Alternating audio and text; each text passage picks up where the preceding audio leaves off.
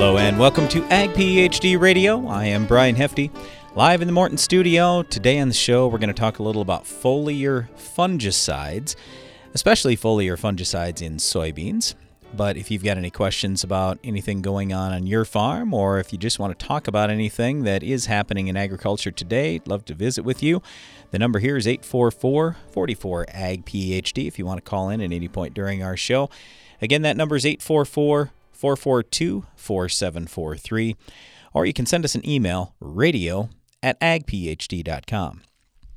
All right, so when it comes to fungicides in soybeans, now uh, let me let me step back for a second first. We got to talk about fungicides in general. The number one thing that I'm always after is how do I get the most out of whatever I'm investing money in on the farm? Okay? Well, with fungicides, here is here are just a few things you need to know. First, unfortunately, with fungicide, you got to spray before you see a real problem. And I know it stinks because with weeds, for example, if you wanted to spray foliar in your crop, you just wait, you scout for weeds, you go spray them, you control them, done. It's easy. Well, it's not always easy, but the point is you can scout and then spray, and you haven't suffered a lot of yield loss as long as you spray when the weeds are still really small. But with diseases, by the time that you see the visual disease, it's already had a lot of impact on that plant. Take human health, for example. By the time you see that uh, a, a person has a the flu or a bad cold or whatever they're probably days into it already. It's been building. They could sense something was wrong inside but you couldn't necessarily see that when you looked at them.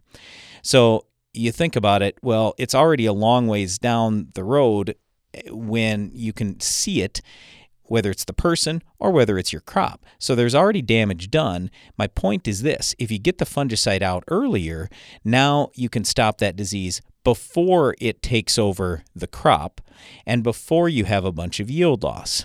So to me, it's one of the most frustrating things in agriculture because I just basically have to make an educated guess every single time. Should I spray a fungicide or should I not? And my educated guess is going to include okay, do I have a history of this? This disease?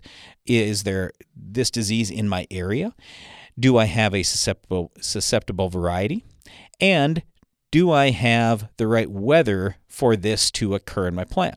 For example, June this year on our farm we were getting 100 degree days, which I'll, I'll just tell you at the hottest point in the year here, the average high is 86. That's the hottest. So most years we'll get two or three days above 100. Well, in like the first four days of June, we already had our two or three days over 100. And so, anyway, we go all through June. There's no rain, it's 100 degrees, the corn's rolled up, and I'm going, okay, normally we would spray for sclerotinia white mold in our soybeans, but I'm thinking, no way are we going to have any white mold. Is way too hot, way too dry. I don't know what even yield potential I have at this point, so I'm not going to spray like I normally would or make those extra treatments like I normally would. So you see where I'm going with this whole thing. You got to use your head a little bit. But anyway, that's kind of the frustration with fungicides is you're you've got to make a judgment call all the time, and that's why I say it's really just an educated guess. Okay, so if you do spray a fungicide, how do you get the best performance out of that? Well, the first thing you have to understand is fungicides, they don't move very well at all in the plant. They won't move leaf to leaf when you spray these foliar fungicides, and they won't, for the most part, even move within the leaf downward. So here's what I mean these fungicides will move only in the xylem of the plant. So there are two transport systems in the plant the phloem and the xylem. And I'm not going to get too technical here or anything else. This is pretty simple. I, this is as far as I'm going to go. But I'll just tell you when you think about a product like, let's say it's Roundup or Callisto or dicamba or 2,4-D, products like that, those herbicides, they are systemic in the plant. They'll move in the phloem. So, in other words, you spray it on the leaf, it will move to the most active growing point in the plant and it will continue working its way down until it's killed every last growing point. That's just the way it works. It moves in the phloem, so it can move upward or downward. With the xylem, products that only move in the xylem only move up. So when you think about that, if you get a fungicide that only moves up, let's say that you treat the top half of a leaf, guess what? The bottom half of the leaf is unprotected. So it can get disease in the bottom half of the leaf.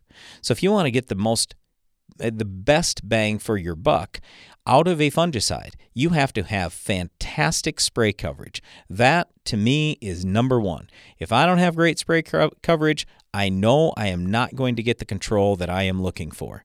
So in order to get that kind of coverage, we're talking about smaller spray droplets, more water, maybe a little bit more spray pressure, just anything you can to get that coverage. That's really what we're after. And very often, failures or when people say, oh, the fungicide didn't really pay all that well, you go evaluate it and it's like, well, I can see where the disease is and it looks to me like you just didn't have very good spray coverage here. So always keep that in mind when you're dealing with fungicides. They you have to get them on as much of that plant as possible. And then you also have to think about which leaves on the plant are the most important. For example, in wheat, we know that the flag leaf is unbelievably important. So that's the one we want to protect most. And that's why typically flag leaf spraying is going to pay better than that early timing you do with herbicide or the late timing you do at heading. The timing that pays the most, and I, I still have a hard time believing this, but they say that the least amount of applications are made at flagleaf. So it's easy to spray at herbicide timing. A lot of people spray at heading, thinking, oh, I'm going to stop head scab or whatever. Well, protect the flagleaf. That's the first one you want to think about. Same thing in corn. You want to protect the ear leaf. So those are just a few tips that I got for you just to make any fungicide work better. We'll talk specifically about some fungicides that you could use in soybeans, and you can use these in other crops as well as we go throughout the show today. If you've got any questions for us, the number is 844 44 AG PhD, or you can send us an email radio at agphd.com. Stay tuned. We're going to go to the phone lines right after this. If you've ever wondered how the Farmall got its name, here's an abbreviated list of the jobs the Case IH Farmall can do. Baling, cutting hay, feeding, hauling, loading, pulling, raking, cleaning barn, mixing feed, fertilizing, mowing, chopping, seeding, clearing, irrigating, furrowing, cultivating, hitching, digging, emergency tow, harrowing, hoisting, leading parades, excavating, grading. Let's make it simple. This tractor does it all. So no matter what you're doing, Can Do comes in red. Farmall. Learn more at caseih.com slash farmall. It's smart to make the right agronomic choices, and it's even smarter to get rewarded for them. With the Bayer Plus Rewards program, you earn cash back on seed, herbicides, and other eligible products. And it keeps getting smarter because now you can earn an additional 10% bonus when you send your redemption check to your retailer. To learn more, contact your retailer today. Protect your yields and get the most from your land with Bayer Plus Rewards. Visit mybayerplus.com and see program terms and conditions for full details. Nothing waits for a farmer. Not the weather, the banker, the crops. It's never at a farmer's convenience. So when it comes to crop protection savings programs, how come they get to ask you to wait for a rebate? Don't wait for rebates. Get the True Choice offer from Corteva Agriscience for instant upfront savings on crop protection products. Ask your local Pioneer sales representative or your crop protection retailer about the True Choice offer from Corteva. But don't wait. Are you combining around weed patches, waiting for weeds to dry down, or tired of spring burndown failures? Save time, nutrients, and moisture by including a Valor herbicide brand in your fall burndown program. Valor provides excellent residual control of tough weeds, including kochia, mare's tail, prickly lettuce, dandelion, plus suppression of bromes. Proactive, effective weed resistance management starts in the fall. Get a clean start for your next season with Valor herbicide brands. Always read and follow label directions.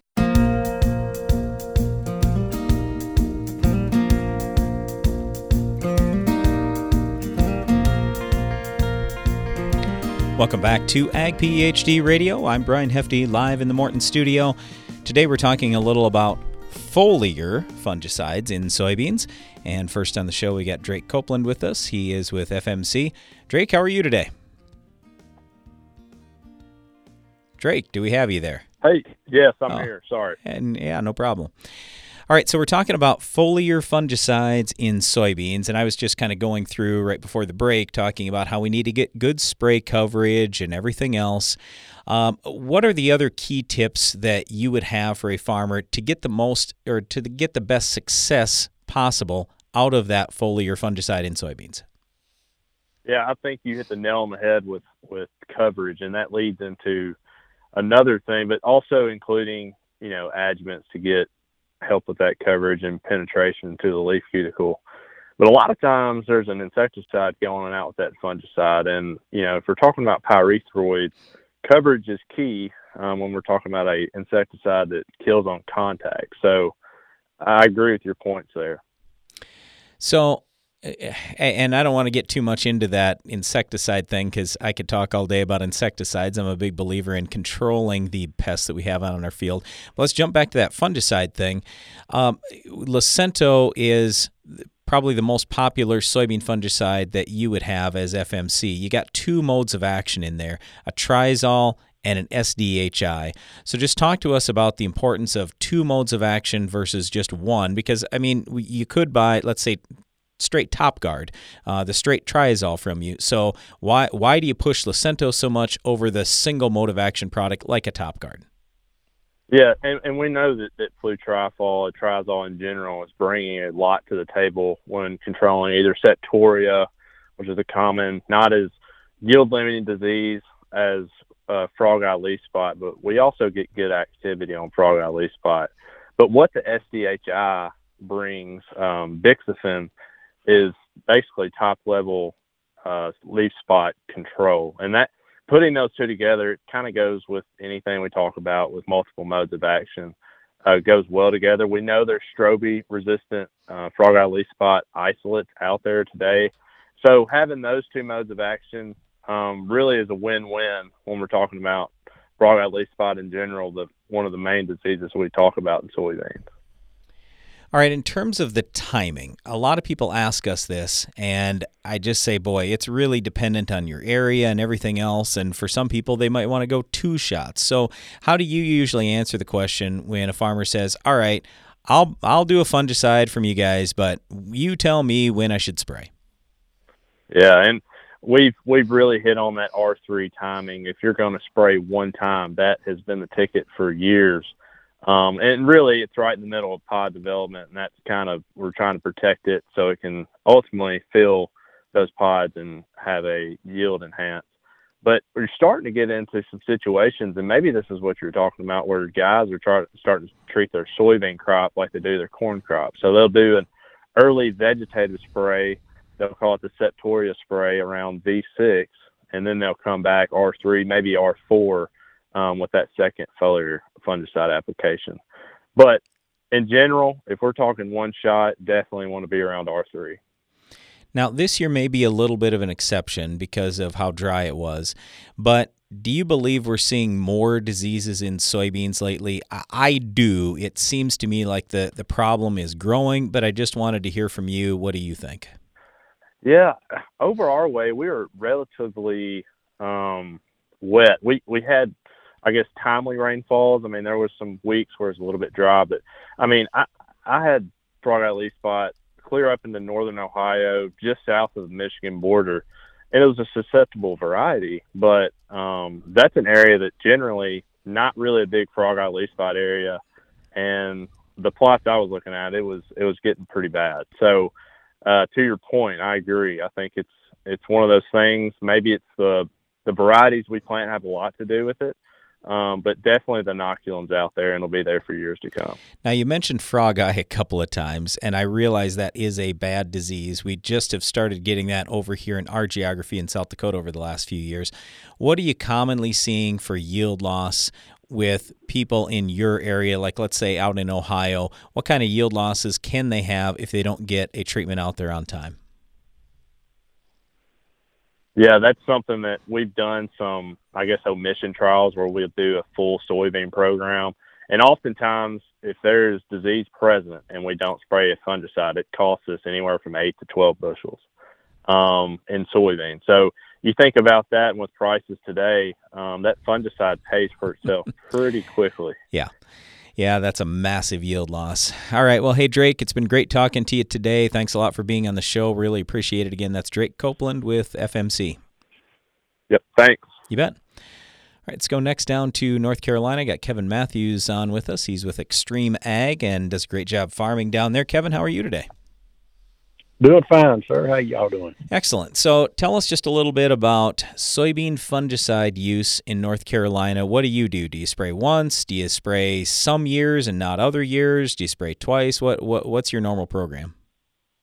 Yeah, we'll spray every acre once, and a lot of a lot of our acres we will actually get a second time on. We like to spray about a uh, about a R2, R1, R2, very late R1 because we're indeterminate beans and they start flowering real young. So we'll we'll do what's considered a very late R1, early R2, and then we will come back at a R5 and uh, hit them again. So, what are the two or three worst diseases you have? Uh, frog eye is a, is a big deal, and then um, you know our cercospora is always um, is is a more of a problem than what it used to be, Yep. and uh, so we have to watch that. And you know, one thing that, that I see a lot of is um, we see a lot of sudden death, and that brings up a good inter, you know, a good conversation. Is you know, people see the sudden death and they want to get fungicides out there, and it's just too late. You know, you got to do that with a different mode of action from the seed treatment side and uh, catch it in there early. So um, that is uh, you know that's something that we're seeing a lot more of now. The yields are getting higher. Seems like you have higher yields, you have more disease, and um, so knowing which choice to make, and you know, for us, a really good solid seed treatment, and then followed with a Revytek fungicide has has been a really good uh, success for us. All right, you mentioned Revytek. That's three modes of action. Is that kind of what you've gone to now on your farm? Is trying to get three modes of action, one way or the other? Yes, we have. Um, we've done uh, through Extreme Ag. We've done numerous trials of products, and uh, the Revytek has been the the standout. It's actually had just a couple bushel yield gain over the others. We're a very heavy disease environment, so you know if you're getting a lighter disease, you might can go with a, a less costly fungicide. But here in the south, our humidity and our heavy dews, uh, we don't have no choice but to to really be protective. All right, so you've talked a lot about disease and just that you're spraying once and a lot of times twice. If, let's say, you don't treat something, what kind of yield losses are you usually looking at? For us in our yield environment, um, we are typically in a no spray area. We will lose 15 bushels, sometimes 20, and Wow. I have seen th- I've seen it cut the yield in half. Wow. Yep. Yeah. Uh, sometimes I don't like where we farm just because we're cold, we're dry. It's a little bit of a struggle, but at least if we don't spray, we're usually not losing 15 or 20 bushels. It's a little bit less for us. It still pays, but just not quite to that degree. Uh, well, hey, Kevin, it's been great having you on the show again. Hope things are going well for you down there. Really appreciate it and uh, hope to have you on again soon. Thank you, sir. Y'all be be safe and appreciate all you do. You bet. Thanks. Again, that was Kevin Matthews. He's with the Extreme Ag Group and he farms down in North Carolina.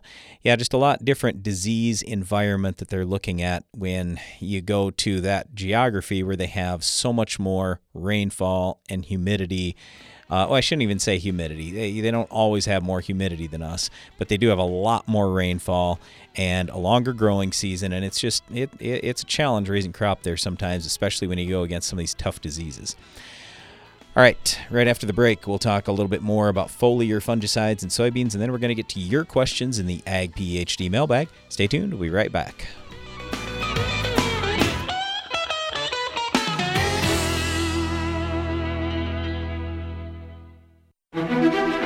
Each year brings new and unique challenges to farming, and your operation needs to constantly adapt to meet them. That's why at AgBiome, we're working every day to bring you new and better solutions, microbial based solutions that protect your crop and help it reach its full potential. To learn more about how we're doing it, visit agbiome.com. That's A G B I O M E.com. AgBiome, feeding the world responsibly, partnering with microbes for human benefit. What's new from Nufarm? Leopard herbicide brings you exceptional planting flexibility for soybeans, field corn, and cotton. Leopard provides your spray plans with a fall or early spring option to boost resistance management. And did we mention it's a highly compatible tank mix partner due to its ultra low use rate? Ask your dealer for Leopard herbicide. Available for fall.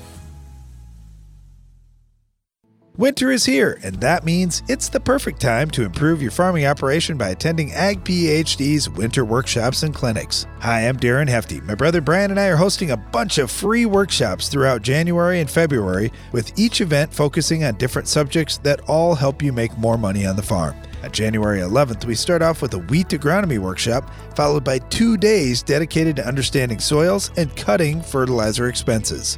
Then on Monday, January 31st, we're dedicating a whole day to drainage and the benefits of tile, followed by our corn agronomy workshop on February 1st. Finally, we'll be discussing soybean agronomy on February 15th, with the next day fully devoted to learning about one of the newest developments in increasing yields across the country natural and biological products. We have a lot of great information on how to improve your farm, and we can't wait to share it with you. Best of all, all these events are free, so be sure to check them out. Learn more and register at agphd.com. It takes a team to beat resistant weeds. Experts agree using multiple herbicides with alternate modes of action increases your chances of beating resistant weeds. Tough 5EC is a selective, contact herbicide for post emergence control of broadleaf weeds, especially herbicide resistant strains. Tough 5EC is a perfect teammate, having a synergistic effect with HPPD inhibitors and enhances products in the PS2 group. Make Tough 5EC part of your winning team. Ask your local retailer about Tough 5EC or visit BelchimUSA.com. Always read and follow label instructions. Are you combining around weed patches, waiting for weeds to dry down, or tired of spring burndown failures? Save time, nutrients, and moisture by including a Valor herbicide brand in your fall burndown program. Valor provides excellent residual control of tough weeds, including kochia, mare's tail, prickly lettuce, dandelion, plus suppression of bromes. Proactive, effective weed resistance management starts in the fall. Get a clean start for your next season with Valor herbicide brands. Always read and follow label directions.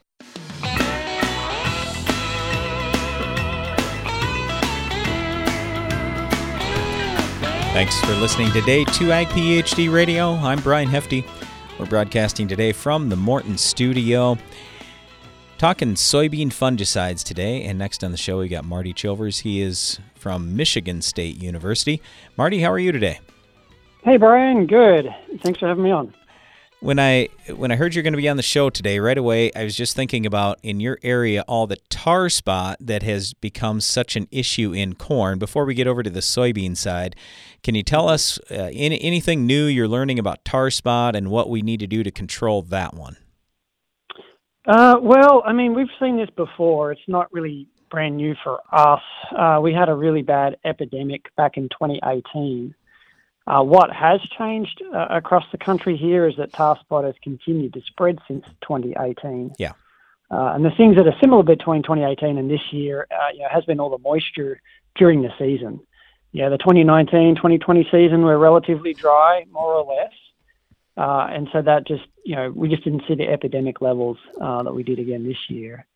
Uh, and again, yeah, we're hearing, you know, 50, 100 bushel losses, especially right. under irrigation. Um, so uh, we've got a lot more data now on fungicides, and we will be updating the foliar fungicide efficacy table uh, that we put out through the Crop Protection Network. So that should be a helpful resource for folks.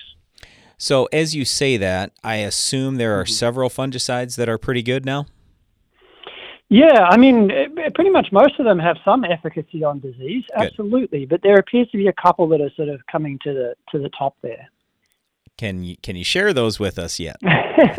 well, I mean, I don't want to overspeak. Uh, you know, we're still sort of analyzing data. Um, you know, there's, there's a couple of products, uh, Veltyma, the Lara Complete, look like a couple yeah. uh, in some of my personal trials that, that have stood out. Yep. Uh, but there's a number of other products too. Uh, we were just talking about this morning. We still see a little bit of variation, right? So yep. it's also about the correct timing, and I, I don't think we can stress that enough. Yeah. we don't want to see people wasting money on an early vegetative application uh, timing, like a V5. Yeah, Um, a real early one. But I thought that Right, right. But I thought right before tassel, that's when I, I, know farmers that have called into the show have said they've been having Mm-hmm. luck with right before tassel. Are you seeing that too?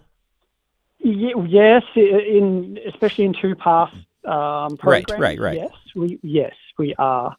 Um, you know, I think if you had to plan for a single application for next season, um, you know, not knowing how much tar spot pressure there is and market prices, I think the consensus would be to apply between tassel and through to about the R2, maybe the R3 growth stage in general. Yeah. Um, and, and, you know, um, monitoring or scouting for this disease is difficult. Um, it's just so much harder to see than northern leaf blight or grey leaf spot. And so I hope, you know, although it's probably been very frustrating this year for a- bunch of new people, I hope people have, have really taken the time to get to know what the disease looks like. So come next July, we can be out there and just paying a little bit more attention to what's going on. All right, so a lot of the same fungicides that farmers are going to spray in corn, they're also going to use in soybeans. Like one you had mentioned was Delaro Complete. We like that. It's a three Mm-hmm. mode of action product. You mentioned Veltyma. Well, in soybeans, BASF's pushing Revytek, which has got the Mm-hmm. same two active ingredients in Veltyma plus another one. So you've got three modes of action there too. What what are you Mm-hmm. thinking for soybeans now? I, I mean, do you like seeing the three mode of action products? Are you getting better efficacy with those versus the two mode of action products, or what's your data showing?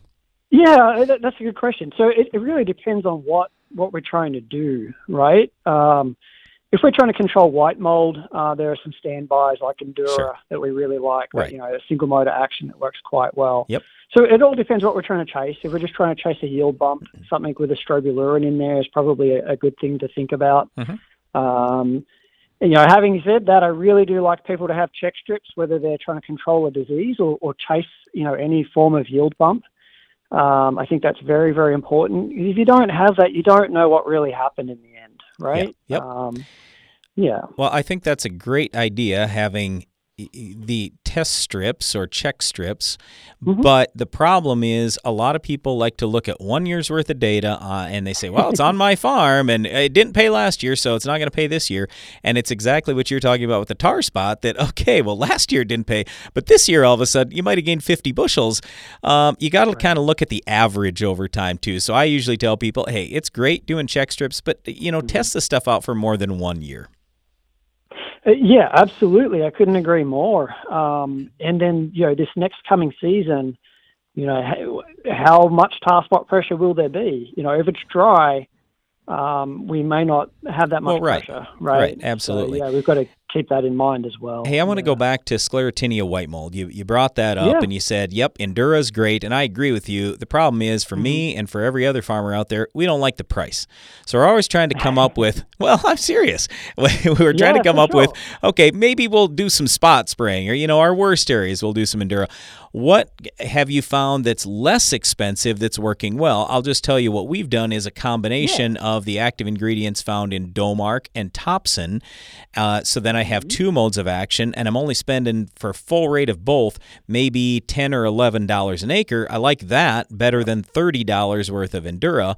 Uh, but anyway, I just I was curious, what are you seeing for performance out of other products on white mold? Yeah, that's right. Um, yeah, price is a very important um, component, of course. Yeah, there's there's certainly other products, you know, Propulse. Um, there's a number, I guess, that um, also provide pretty pretty reasonable control. Omega, um, yeah, like you said, Topsin as well. Um, we'd rate Topsin generally as a little bit, you know, just just lower efficacy, Right. but yeah, it comes back to price. Absolutely. Yeah, I, and and as Um, far as Topsin, I, I'm not saying I like it by itself because I don't, but I do like it in combination with Domark. So if I do Topsin and Domark together, now I, I feel like I have something fairly good. Do you do many combinations, or is what you do basically straight products when you're testing against white mold? Um, we do generally not tank mixes, so that's that's a very good point. Yeah. and I'd be more than happy to you know have that discussion with my colleagues and to make sure we put some more of those together. Absolutely. Well, Um, things have yeah. changed so much lately because some of these fungicides are really inexpensive. And, you know, both Topsin and Domark used to be somewhat expensive. So I thought, well, we're just going to try one. Well, now I can go full rate Mm-hmm. of both together and I'm still one third the money of Endura. And I, well, I like Endura. It's like, boy, if I can get close in performance for one third the money, and now I have two modes Mm-hmm. of action, so less chance for resistance because we have white mold every year almost.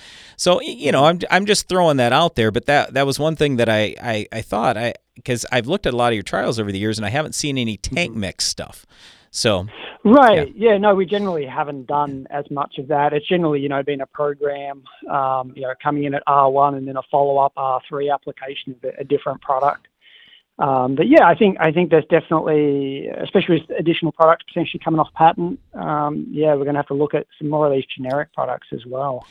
Okay, I got one more question for you here, Marty. We got about a minute left. As far Yeah. as other diseases that you commonly see in your area, is there another one or two that you think people need to be really on the watch out for, at least in your region of the country? And if so, how do we solve those problems with foliar fungicides? Well, it's a big question. Uh, so, I mean, Yeah, and I gave you and I gave you all a one minute to answer it. So Yeah, sorry. Yeah, absolutely. I mean, so there, there's things that we're trying to get ahead of right now. So, like the frog eye leaf spot situation w- concerns me. And I mean, this is a really good point to talk about when we're talking about fungicide use, and that is fungicide resistance, right? Yep. So, frog eye leaf spot, the folks uh, in Tennessee and, and uh, other states to our south are, are, are battling with um, fungicide resistance in, in frog eye leaf spot. To the In general, right? yes, Yeah. to the, that's right, to the strobilurins at the moment. And so that's something we're trying to get ahead of at the moment. I don't normally think about frog eye leaf spot being a major issue here in Michigan, but we've also seen uh, or hearing of documented sort of cases of frog eye leaf spot um, coming further north than it normally has historically. Um, so that's something that we're trying to get a hold of at the moment. We're going out collecting isolates and testing them for fungicide sensitivity, yeah, to the strobilurins, but also the DMI uh, and the SDHI fungicide classes that we, we generally rely on those three different classes. So that's something that we're proactively doing at the moment. Um, you know, we don't want to take our eye off the ball. There's, there's plenty of other issues. Back to corn, northern leaf blight, grey leaf spot, you know, that, that continue to be a, a bit of an issue. Yeah. Uh, and then this year as well, southern rust actually, you know, made an appearance this far north as well. So that, Yep. that was also a bit of a problem. Yeah, lots of diseases in corn, just like soybeans. All right. Again, this is Marty Chilvers we've been talking with from Michigan State University. Marty, thanks a lot for the time today. Great information. Appreciate it. Thank you, Brian. You bet. Right, stay tuned. We'll talk just a little more fungicides and then get to your questions in the Ag PhD mailbag. It's smart to make the right agronomic choices, and it's even smarter to get rewarded for them. With the Bayer Plus Rewards program, you earn cash back on seed, herbicides, and other eligible products. And it keeps getting smarter because now you can earn an additional 10% bonus when you send your redemption check to your retailer. To learn more, contact your retailer today. Protect your yields and get the most from your land with Bayer Plus Rewards. Visit mybayerplus.com and see program terms and conditions for full details. Go long for season long foliar disease protection that starts at plant. Only Xyway brand fungicides from FMC provide season long inside out foliar disease protection. A single at plant application provides comparable performance in corn yield protection to that of VT to R1 foliar fungicides against diseases like gray leaf spot, northern corn leaf blight, and more. Visit your FMC retailer or xyway.ag.fmc.com to learn more. Always read and follow all label directions. What can you do to build a better wheat crop? I'm Darren Hefty. On Tuesday, January 11th, we're holding a free Ag PhD wheat agronomy workshop at the Morton Center on our farm near Baltic, South Dakota. We'll be discussing how you can make your wheat crop more profitable by going in depth on topics such as crop protection programs, seed treatment options, fertility requirements, and ways you can make your crop more resistant to stresses like drought and disease. We'll be covering all this and more, so don't miss the Ag PhD Wheat Agronomy Workshop. Sign up today at agphd.com. And while you're there, check out the other Ag PhD events we have coming up in January and February, including agronomy workshops in corn and soybeans, two days dedicated to soils, plus a whole day devoted to natural and biological products. There is a lot of great information here, and we can't wait to share it with you. To learn more about these events and register, go to agphd.com. Fertilizer prices spiked this year. As you plan your fall anhydrous applications, how will you protect that investment? N-Serve Nitrogen Stabilizer is the only product with 45 years of proven results. N-Serve protects nitrogen below ground where up to 70% of loss happens, keeping it in the root zone for up to 8 additional weeks. And N-Serve is shown to increase yield potential by an average of 7% when used with fall applications. Don't settle for anything less than the trusted protection of N-Serve. For more information, visit nitrogenmaximizers.com. AgroLiquid is precision crop nutrition.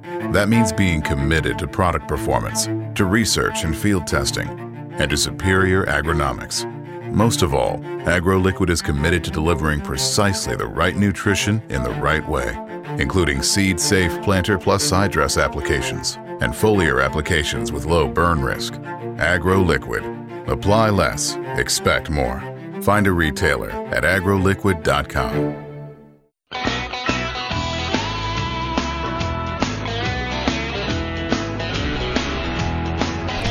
Welcome back to Ag PhD Radio. I'm Brian Hefty, live in the Morton studio, just talking soybean fungicides a little bit. But even if you don't raise soybeans, a lot of these fungicides can also be used in your crop. Or even if it's not necessarily that name, it's that mode of action. So the three primary mode of action, modes of action that we are talking about include the strobes, uh, strobilurin products. So that would be like Headline, Quadris, Gem, Evito. Uh, with those, the concern, and, and Marty uh, Chilvers just brought this up right before the break, is the resistance with certain diseases. So, like where we're at, we have in South Dakota, we have frog eye leaf spot resistance and brown, uh, brown spot. So, we can't control those diseases with the straight strobe products.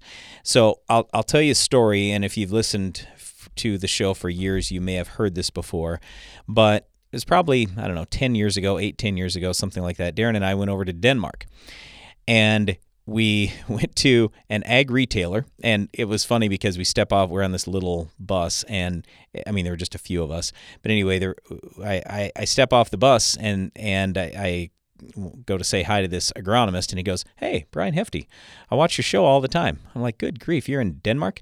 But yep, you watched online all the time. So anyway, it was great because he'd already kind of known what we do because we talk about it all the time on the show.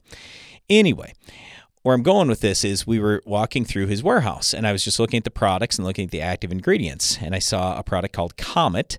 And I said, Oh, hey, that's the same active ingredient as we have for Headline over in the US.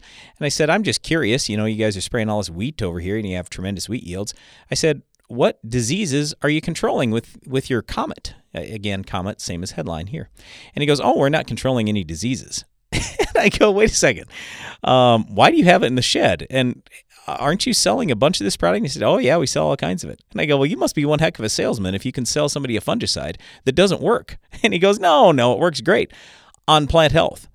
And I go, come on, really? I said, I, I, you know, I'm not this huge believer in the plant health thing, but he goes, oh, no, it's absolutely real. If we don't have that Comet or headline in the tank, we do not get as high yields on our wheat. He said, I don't know what it is. There's something that's happening in that plant. We are getting absolute plant health benefits.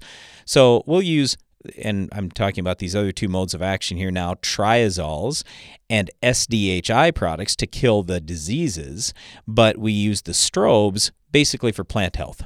We just don't, there's just too much disease resistance to those.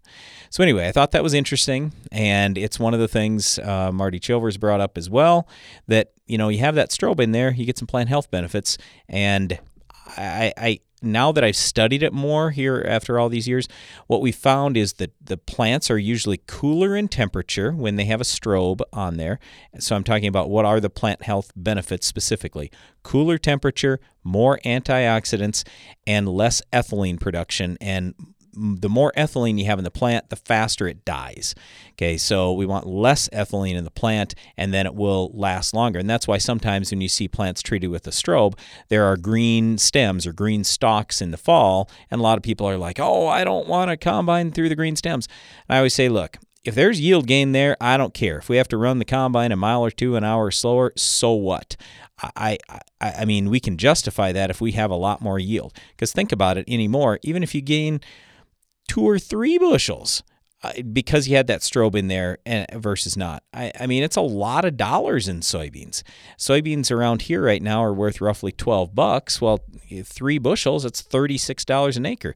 Uh, a lot of people are throwing in just a half rate of a strobe together with some other fungicides they're using. So that costs like $3, maybe 5 So if I have anything that I can do 3 or $5 and I gain an extra $36 an acre, oh, I'm interested in that. Even gaining one bushel I'd be interested in that. If I'm already out there spraying, already doing other treatments, that kind of thing.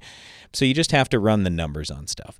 And I guess that's really the biggest thing that I would tell you is look at your results over time don't just look at a one year because in a drought year, you may or may not gain as much. I mean, the plant health might gain you more, but the disease control might not be as much. But in a wet year like 2018 and 2019, they were the wettest years we ever had on our farm. We sprayed every single soybean acre twice. We had good yields. The fungicide really paid.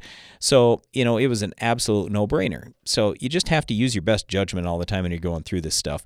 But uh, earlier in the show, I'd asked Drake Copeland, When's the best timing for fungicide? He said R3. I usually tell people R2 to R3. So, what we mean by that specifically is full flower is R2 to first pod is R3. So I usually say to people, all right, as soon as you see that very first pod in the field or the first few pods, that's when you need to be out there. So that's technically probably still R2, just getting into R3. I do like that timing. We've had good success with that. With one with two big exceptions. One, Kevin Matthews mentioned earlier in the show, sudden death syndrome. Uh, and the problem with sudden death is, yeah, there aren't any great fungicides, and all you can get is suppression, but there is one fungicide that is labeled for suppression. That's Fortix. Okay, so Fortix has a strobe and a triazole. And with Fortix, don't think that you're going to get this amazing control on sudden death syndrome, but it's one of the things, if you spray right at R1, you actually can get some suppression. So, yes, I want a seed treatment. Uh, yes, I want a more tolerant variety. I want to do everything else I can to reduce the amount of sudden death syndrome out there. But I got one last shot, and it's R1 Fortix. R1 is also the right timing if you're worried about sclerotinia white mold. So, this is a thing that Marty Chilvers and I were debating a little bit. And I love Endura. Okay, don't get me wrong, it's fantastic, but it's like $35 an acre this year. So, what I usually tell people is look at your old maps for where you've had sclerotinia white mold, it will almost for sure be in those same areas. I know it is for us. So if that, let's say that's 10% of your farm, all of a sudden $35 an acre over all your farm, yeah, that's cost prohibitive. I don't want you to do that. But on the 10% where you have a white mold history, well, that's not bad because if you average that over all your soybean acres, 10% of $35 is only $3.50 over all my beans. Well, that I don't mind. And then the other thing is, in those areas where you've had white mold in the past, think about your yield loss. On our farm, we've had beans that are making 90 bushels to the acre. This is no kidding. I'll show you the maps. 90 going down to zero. that's that's no fun. Where that's a 90 bushel loss. I can pay for an awful lot of fungicide and an awful lot of trips, right? So my point here is yes, I, I, encourage you to use a little bit of Endura if you've got a white mold problem. That's great. That is the best. But use it sparingly. Use it right at R1. Spray it just in the areas where you know for sure that you need it. Then you get the best performance overall. And then what we'll typically do is spray whole fields after that with, like I was mentioning, combination of Domark and Topsin both of those together, even this year, even with prices going up, it's probably only going to be $12 an acre or something. Both of them at a full rate together. So I, am just trying to say it's not that much money. And now you can have two modes of action with activity on white mold and activity on some of the other diseases. So that's something for you to think about. So what we'll do sometimes is we'll go with Endura just in those spots. And prior to that, with white mold, we'll use Cobra pre-flower. But Anyway, what we'll do for the second shot, and we'll do this on the whole farm, we will use something like Lucento or Revytek or Trivapro or Delaro Complete or Stratego Yield, whatever. We'll, we'll do something that's got plant health benefits uh, and is going to control a wide range of diseases. We'll do that at the R2, R3 stage, and then we'll come back later at, let's say, R5 with that Topsin Domark combination. Or maybe we'll use Proline or something like that, just something else and something different than what we had done earlier earlier, we're trying to mix this up a little bit so we don't have as much worry about disease uh, resistance. And then we also want to have something that has some activity on sclerotinia white mold because it is a really tough one. So anyway, hopefully this has helped you. The big thing that I would say is you want to be out in front of when the disease really hits. You have to use your best judgment because you can't scout for disease and then spray. It's never going to work. You're going to lose too much yield. So you just have to take your chances. And then the other big thing is make sure when you spray, you get great spray coverage the the biggest difference is not so much which fungicide you pick when you're going for general plant health. Okay, the biggest difference is whether you spray a fungicide or you don't. And then I also typically recommend use at least two modes of action if you can if not even three. That way, you have less chance for resistance, you have a broader spectrum of diseases you get under control, and really the cost is not that bad. Fungicides have come way down in price over the years, and even this year, with everything going up a little bit, eh, they're, they're not too bad, still cheaper than they were about three years ago. All right, we'll answer your questions in the Ag PhD mailbag right after this. Boost your productivity and profitability with Soil Warrior from Environmental Tillage Systems. Improve fertilizer efficiency and your yield potential in just one strip till pass. Now that's ROI. Contact us today at soilwarrior.com. Get an extra semi load out of your grain bin. The End Zone from Farm Shop MFG can increase your stored beans moisture from 10 to 13%. On a 20,000 bushel bin, that's a free extra semi load. Visit farmshopmfg.com for more. Heat, drought, wind, hail, northern corn leaf blight, gray leaf spot. If your corn is under stress, you are too. Get Veltyma fungicide, swift activity, with fast payback, an expanded application window. Makes life simple, and it's the secure choice. With powerful residual for visibly healthier corn. Swift, simple, secure. Veltyma fungicide. Call your BASF rep today. Always read and follow label directions. Veltyma fungicide is not registered in all states. Did you know soybean diseases like white mold and sudden death syndrome can survive in your soil even after rotating crops? Prevention of these diseases is a constant battle, and yield loss from an infection can be devastating. The right management plan makes all the difference. Keep your beans safe with Heads Up seed treatment. Heads Up guards your seed from both white mold and SDS. Stay protected and profitable by asking your seed dealer for Heads Up. Learn more at headsupst.com. If you understood everything on a soil test and could make your own fertility plan, do you think you could cut your farm's fertility expenses? Maybe you could increase your yields. Why not both? Hi, I'm Darren Hefty. We want to empower you to make your own fertility decisions. That's why we're devoting two full days to our Ag PhD Soils Clinic this year. It's January 12th and 13th at the Morton Center on our farm near Baltic, South Dakota. This could be the most important two days that you spend in your farming career, and it's all free. So register now at agphd.com.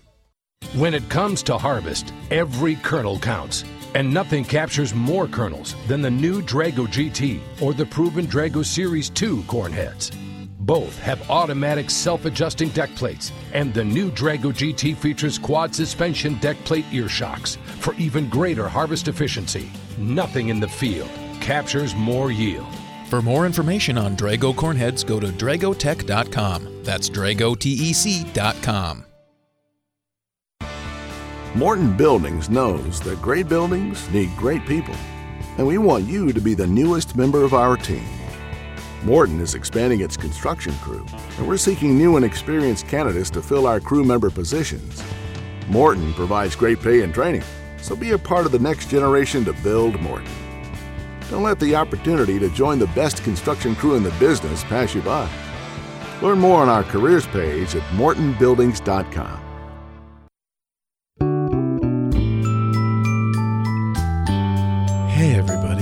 come on in. The Ag PhD mailbag is about to begin.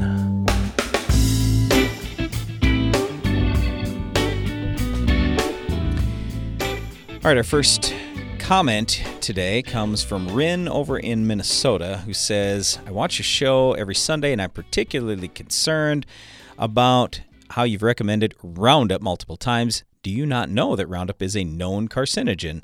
Please, if you care about farmers and their families, including your own families, please stop mentioning Roundup or recommending it on your program. Look, respectfully, I would just say um, that is not true.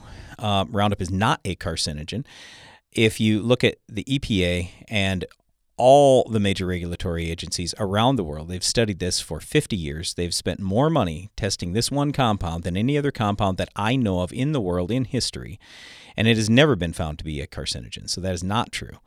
Uh, but here, here's the thing. Keep in mind too that we work every day. Every almost every person in society works every day with things that are actually known and proven carcinogens, including gasoline. So almost everyone pumps their own gasoline. They deal with gasoline on a on a daily basis, and that is absolute proven cancer causer. So when we talk about these herbicides, and let's just let, let's get into the Roundup thing just a little bit more. I, I would just first say we're not suggesting anybody drink it uh, or have it uh, take a bath in it or anything else. So we always want to use caution with anything that we are spraying on the farm, using on the farm, because it, it's just like our dad always told us. He said, you know, the dose makes the poison. And if you're going to be working with something on a daily basis, you have to be really careful about that, almost really whatever it is. So we talked about that from the time we were kids. Anyway, I, I, I would just say uh, it's not true. Roundup is not a, a carcinogen, and there's plenty of data out there on that. Now, sure, there are a lot of people who are suing Bayer and everything else. They're going after big companies. And, you know, it, it's a lot harder to prove a negative than to prove a positive. And so, anyway, my, my point here is simply for them to uh, go back and they have all this data showing that it's it's not a carcinogen, and that's exactly what the EPA says. But what are you going to do? I mean, if somebody sues you for anything, and if you get a uh, hundred thousand people that sue you, you got to defend yourself, and that's why they end up settling because they just don't want to pay the lawyer fees for years and years and years and have it be a black eye in their company. But yeah, what what Bayer's doing now is they are pulling it from the home use market, and so it's going to be left to farmers to use. And so I'll I'll just give you two examples of the next the next two questions I've got here in the Ag PhD mailbag today. We need Roundup. So the first one is from Thomas, and he says, uh, I'm from Indiana. I have bulrush along ditch banks that's moving into our fields. What do you recommend, and how can we control it? The only thing I know of, Thomas, is Roundup. But use a high rate and very little water, as little water as you can, so you have very concentrated droplets. Bulrush is a perennial with rhizomes, and you're just not going to get it under control with other herbicides. So it, it's a tough one. And you can try tillage, but the problem with tillage is that's just going to spread that weed in a lot of cases. So there are aquatic labeled glyphosates like Rodeo. And if you're near the water, that's what you may have to use. But glyphosate is the way to go. Uh, all right, next one comes from Jared, and the answer to this question is also glyphosate. He says, I'm here in west central Minnesota, and I got a new weed that showed up on my farm. Uh, soybeans in 22 inch rows. We did one application of glyphosate with the dicamba, skipped the post residual herbicide due to no rain in the forecast. The forecast was very accurate, and then he's got a frowny face. Um, Jared, I feel your pain. So often we were thinking we were going to have rain this summer, and it was one of the driest summers in history here in eastern South Dakota, just like it was for you in west central Minnesota. Uh, it's it's a miracle that we had the yields that we did based on the little rainfall. But anyway, this weed, he sent a picture. He sent a few pictures, and honestly, I can't tell for sure what it is. It appears to me that it is some type of grass, and it looks like it, it, it, very well could be a perennial grass. That's my concern here. If it's a perennial grass, we have one choice, and that's glyphosate. I, I and the thing is, he, and he says in here, we did one application of glyphosate with dicamba. So if you're listening today, you're probably going, well, wait a second. He just said he used glyphosate. Now you're telling him to use it again and it didn't work the first time? Look, when you put glyphosate together with dicamba, the dicamba will eat up part of that glyphosate. It, it will not work the same. Okay, there is antagonism there. So that's the first thing. The second thing is when you're spraying dicamba, what do you have to do? You have to have bigger spray droplets and you are going to have worse spray coverage. Well, with something like he's got here, it's basically think about a clump or a cluster, uh, a whole bunch of stuff that you've got to get good coverage into that. There's a lot to kill there. And if you don't have good coverage and you're not using a high rate, and you have antagonism caused by the dicamba, that's, in my opinion, why I believe you're seeing a problem. So if you run with a higher rate, leave out the dicamba so you can go with smaller spray droplets, then I think you're going to have much, much better control. Now, obviously, when we get a great crop growing, then hopefully we can choke that out because you know a lot of these grasses are are short. They can't compete very well with crops that are growing tremendously well. But in a year like this, when it's super dry, uh, that's really tough. All right, we have our first email ever, I think, from the country of Cyprus. This one is from Nicholas in Cyprus. He says, I'm a dairy farmer. Uh, but he's also involved in selling ag machinery. And he says he's uh, he's got wheat uh, that's 95% rain fed, and it's used for making whole crop silage. Corn is drip irrigated, and it's used for silage also. Uh, so anyway, I've been trying. He says I've been trying to understand for the last 10 years more about my fields, but the lack of good agronomists has stopped me from going forward. I'm trying to improve my work, but I've reached a point where I know that agronomically I'm not going any further. I've tried soil testing this year, but the Department of Ag is the only one that that will do soil testing and these are his words. He says, Unfortunately, they do a bad job. I asked them to make an analysis of a 20 acre field. They took one small bag and one single sample from a single point in the field. Weeks after that, they came back with an answer telling me my phosphorus was satisfactory and potassium the same. The field only needs more nitrogen. That was the answer. No pH, no actual numbers. And the thing that's captivated captivated me from your videos is how uh, you look at your soil analysis.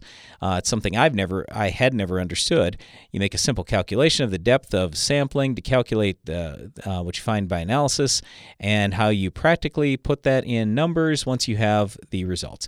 So anyway, I'm interested in harvesting wheat, but I always fell short of any good yield goals. Uh, and I would like a management program that I could use to start improving my work. So I'm wondering, do you have any courses over the internet? Uh, can you help? All right. So Nicholas, first of all, thanks for the email. Really appreciate that. Um, it we have a lot of stuff that's online. So everything from yes, uh, we'll have some of our workshops this winter.